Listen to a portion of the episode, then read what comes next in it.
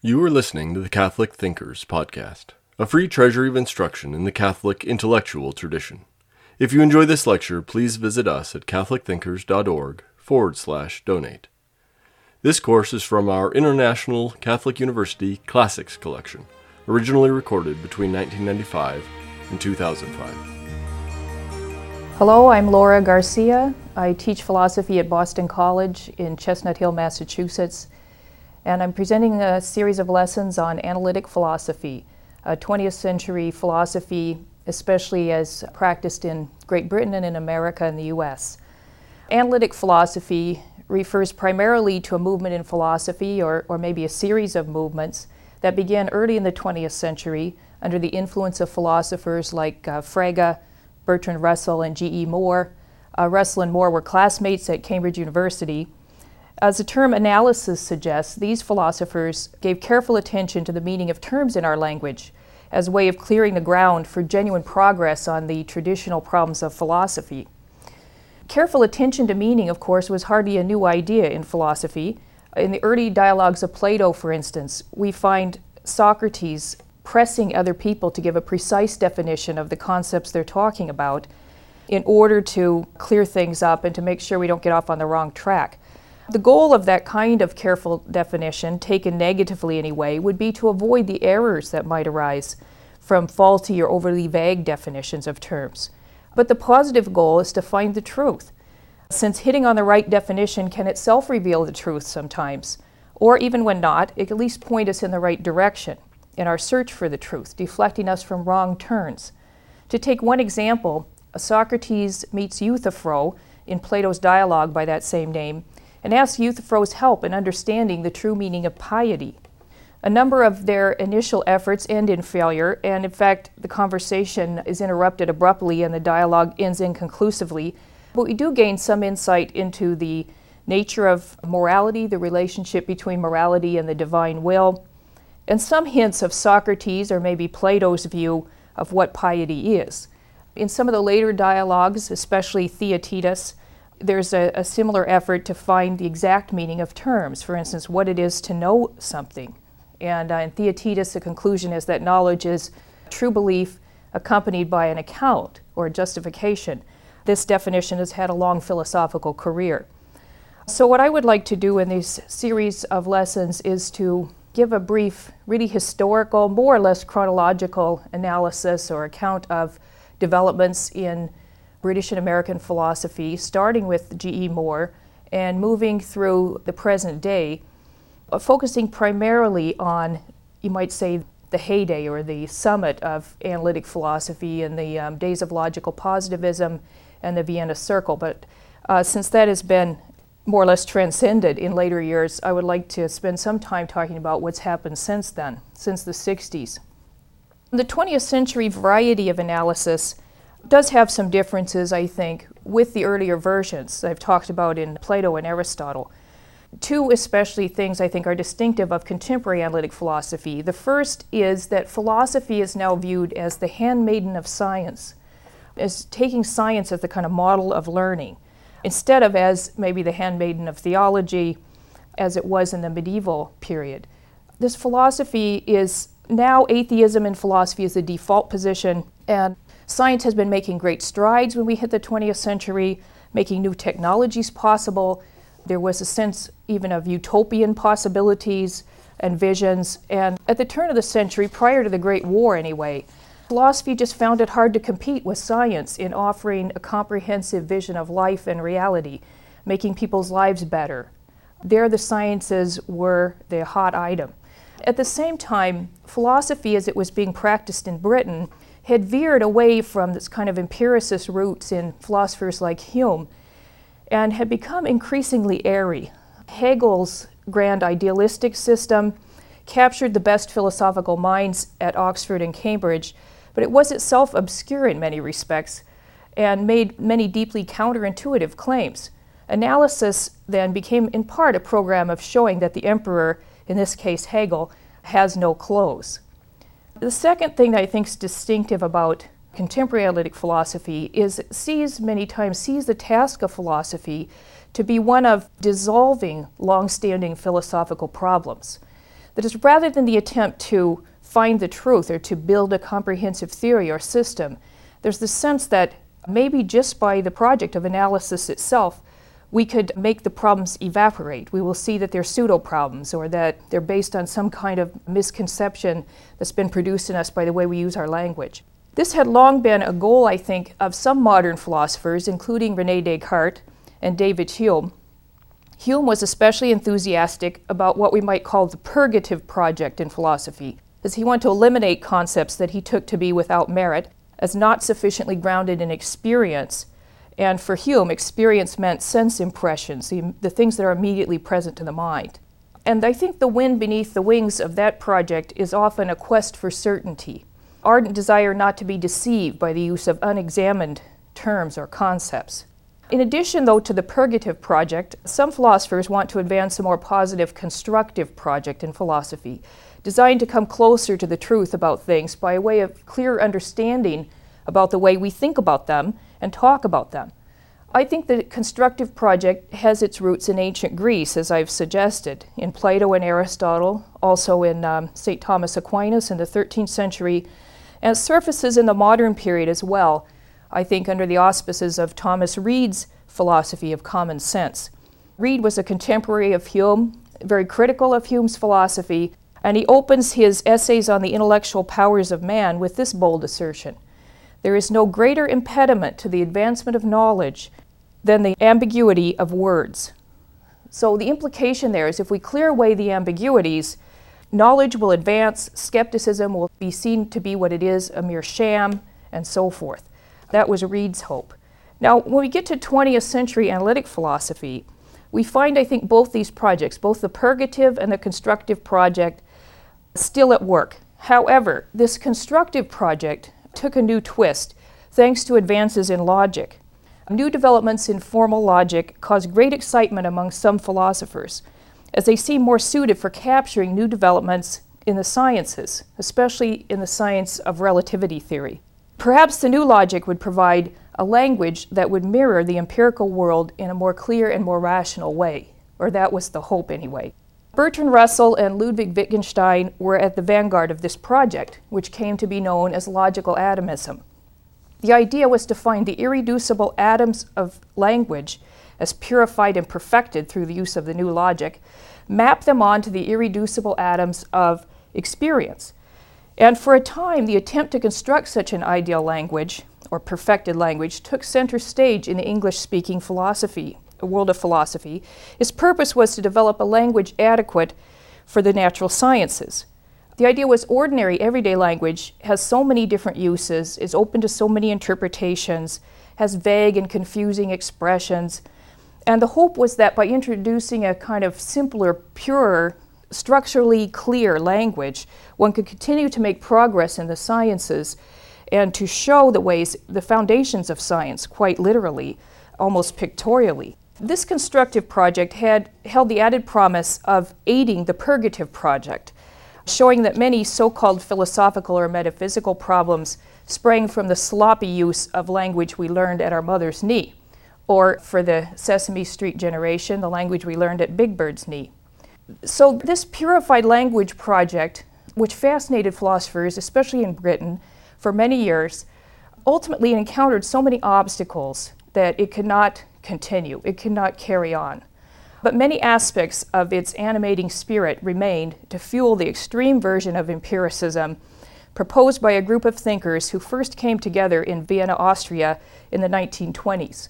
They gathered around the philosopher Moritz Schlick, who was newly appointed philosopher of science at the university, but most of the members of the group were not philosophers. Many of them were natural scientists, economists, social scientists, mathematicians, and they called themselves at first the Vienna Circle. Later in the 30s, with the rise of fascism in Europe, many of them moved either to Britain or to the United States, and so then the movement became known more generally as logical positivism. The positivist movement had radically restrictive requirements on which claims are even meaningful. And their criterion of meaning had enormous influence in philosophy, in English-speaking philosophy, especially Britain and the US. It just dominated American philosophy until about the late 1950s, when it finally succumbed under sustained attack from within, internal problems as well as from without, various criticisms.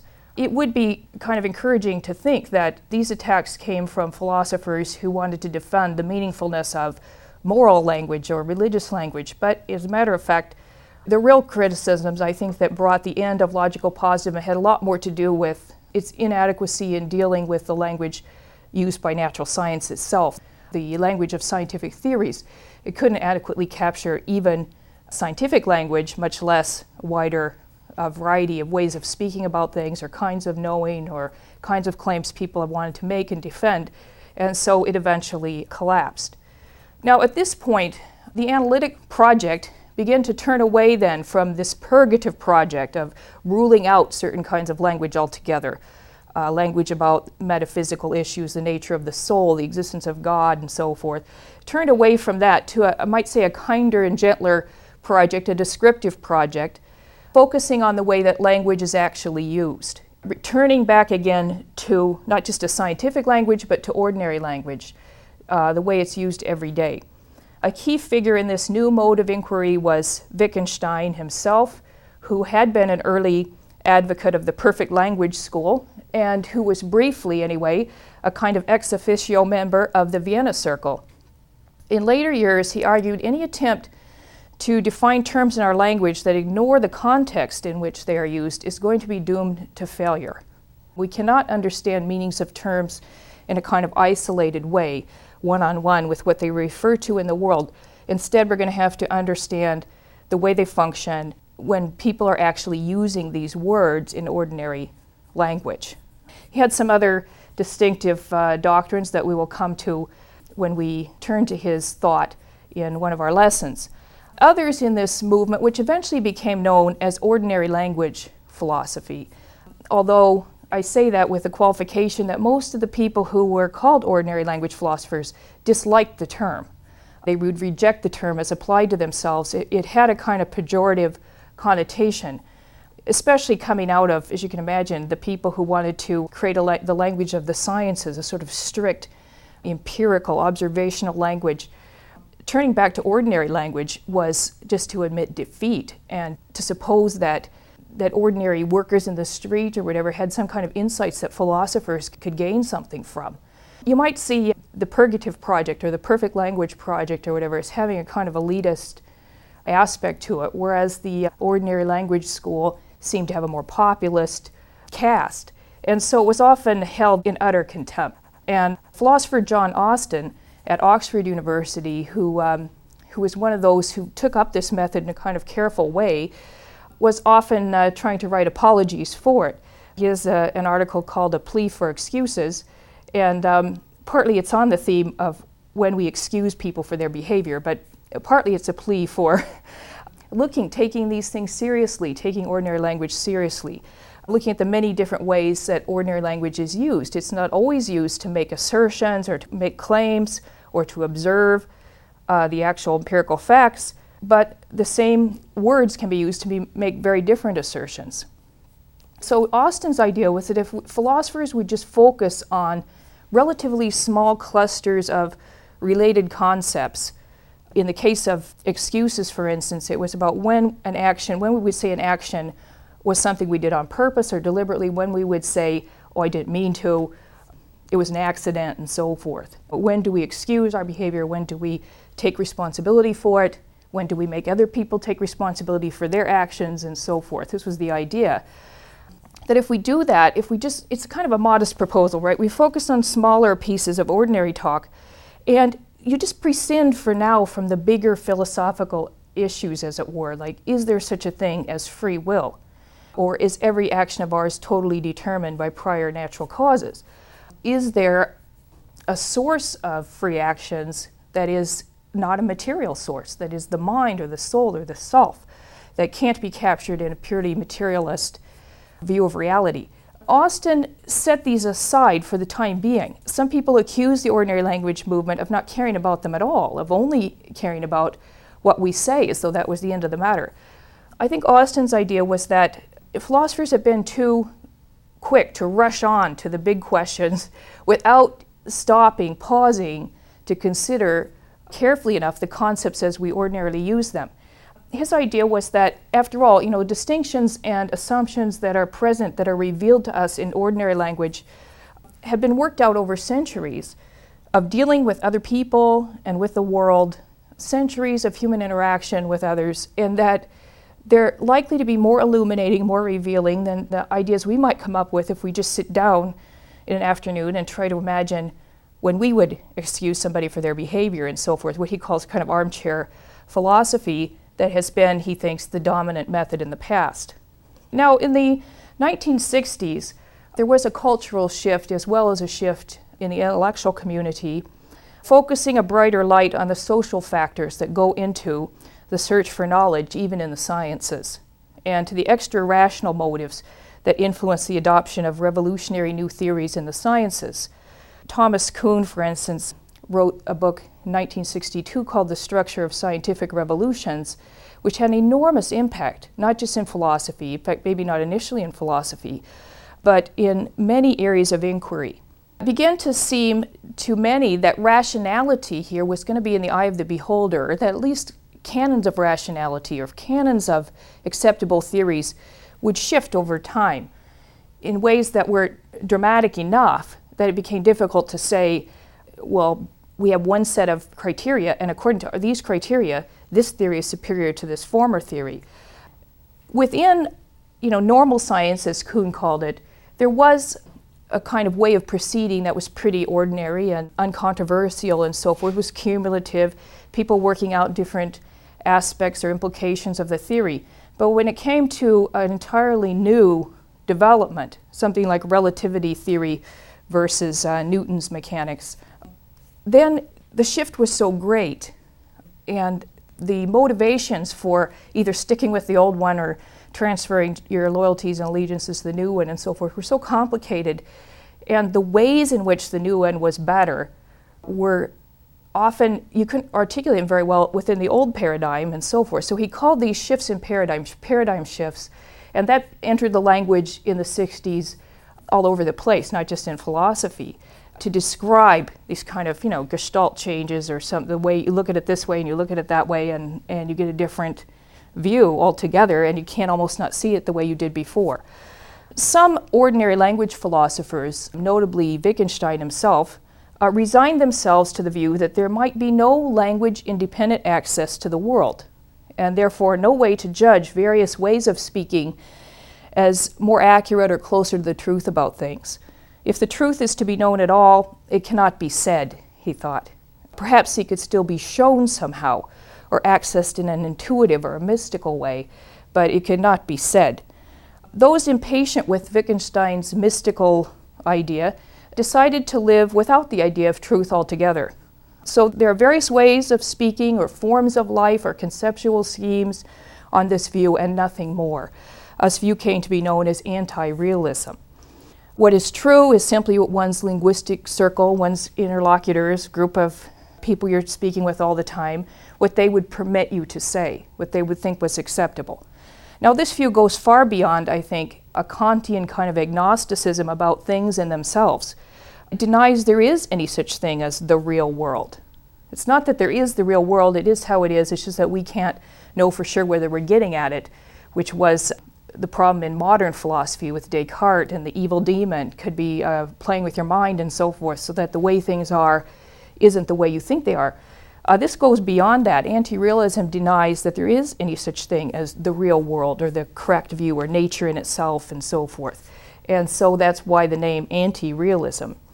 Now there have been two ways of responding to this drift of contemporary philosophy through ordinary language philosophy and then into the abyss of anti-realism. Two main alternatives to that, I think. One is a kind of neo-positivism, I'll call it. That is, it's a return to logical positivism, in effect, touting new developments in the sciences of the mind, so that science, again, is going to resolve, is going to tell us what's really there. It's a realism about science. The sciences will tell us what's there, and we'll be able to reduce even our language about psychological states, thoughts, our feelings, and so forth, to statements about brain events, neural events. Now, reductionist attempts to account for these things, to account for mental states, have not been very successful so far. But there is the hope or the promissory note that eventually they'll figure this out. So you see here in neopositivism, as I'm calling it, the same presuppositions about what counts as genuine, tough-minded philosophy. This provides a kind of rationale for what the scientists are doing. And this is a bit baffling, I think, to those who witnessed the rise and fall of the earlier version of positivism. What's changed, they might ask. Well, not much. It's just that these folks think it's going to be possible to, in a way, they just sort of ignore some of the criticisms of the earlier version. Maybe they're a bit chastened now in the criterion of meaning. They have to admit that not everybody's going to accept this criterion of what counts as acceptable in philosophy, and yet, even if everybody doesn't accept it, every reasonable person will, or every respectable person will. There's almost a kind of, might say, peer pressure now in some areas of philosophy to assume a kind of secular, naturalistic worldview and operate within it and not really question it. A second kind of response I will call a kind of neo-realism of a more general sort, a type of common sense realism, returning in a way to the earliest analytic philosopher, the father of analysis in a way, G.E. Moore in England, returning to his commitment to common sense, but without his insistence on finding certitude or universal starting points that could not be gainsaid. He proposes then a kind of foundationalist view of our knowledge, that we begin with what's kind of obvious or evident to us or what we know, and then we build on that. But this question about what will go into the foundations, what will count as basic in this belief structure, there's quite a bit of difference there. Some will still want to put in only those beliefs that are incorrigible for me, that I can't, if I say them, I can't be wrong about them. If I say I have a headache or I'm in pain, I can't be wrong about that. I could be lying, but I have to know whether I'm in pain or not. Now, how do I know that what I perceive is representative of the world out there? Some will just say, well, we just start there. We're just going to assume that. So they, in a way, it's a recognition that you're not going to establish this kind of realism to all comers, but it might seem to be better than the alternatives. You could move to different kind of basic beliefs, beliefs that aren't incorrigible, but that are obvious, they're evident to me, they're not based on any other beliefs for me, they seem obviously true, and so forth. That's going to allow in some idiosyncratic beliefs, perhaps, not everybody's going to buy into. It doesn't make any pretension to universality, but it does claim to arrive at truths about objective reality. Finally, you might try starting just with the beliefs that are evident to every normal adult, including those of the past and those of other cultures and so forth, in a way that Thomas Reid, I think, wanted to do. Of course, it's going to allow for some controversy about what counts as a belief that's universal, that everybody, every normal person would have, might lack the kind of certitude that G. Moore was interested in. But perhaps that could be overcome by applying various tests and by further discussion and so on. Now, the question, I think, for us at the end of this course is in analytic philosophy is whether metaphysical questions, the metaphysics itself, the study of what's real, can thrive again within this neo-realism. Can we return, in a way, to the problems of philosophy?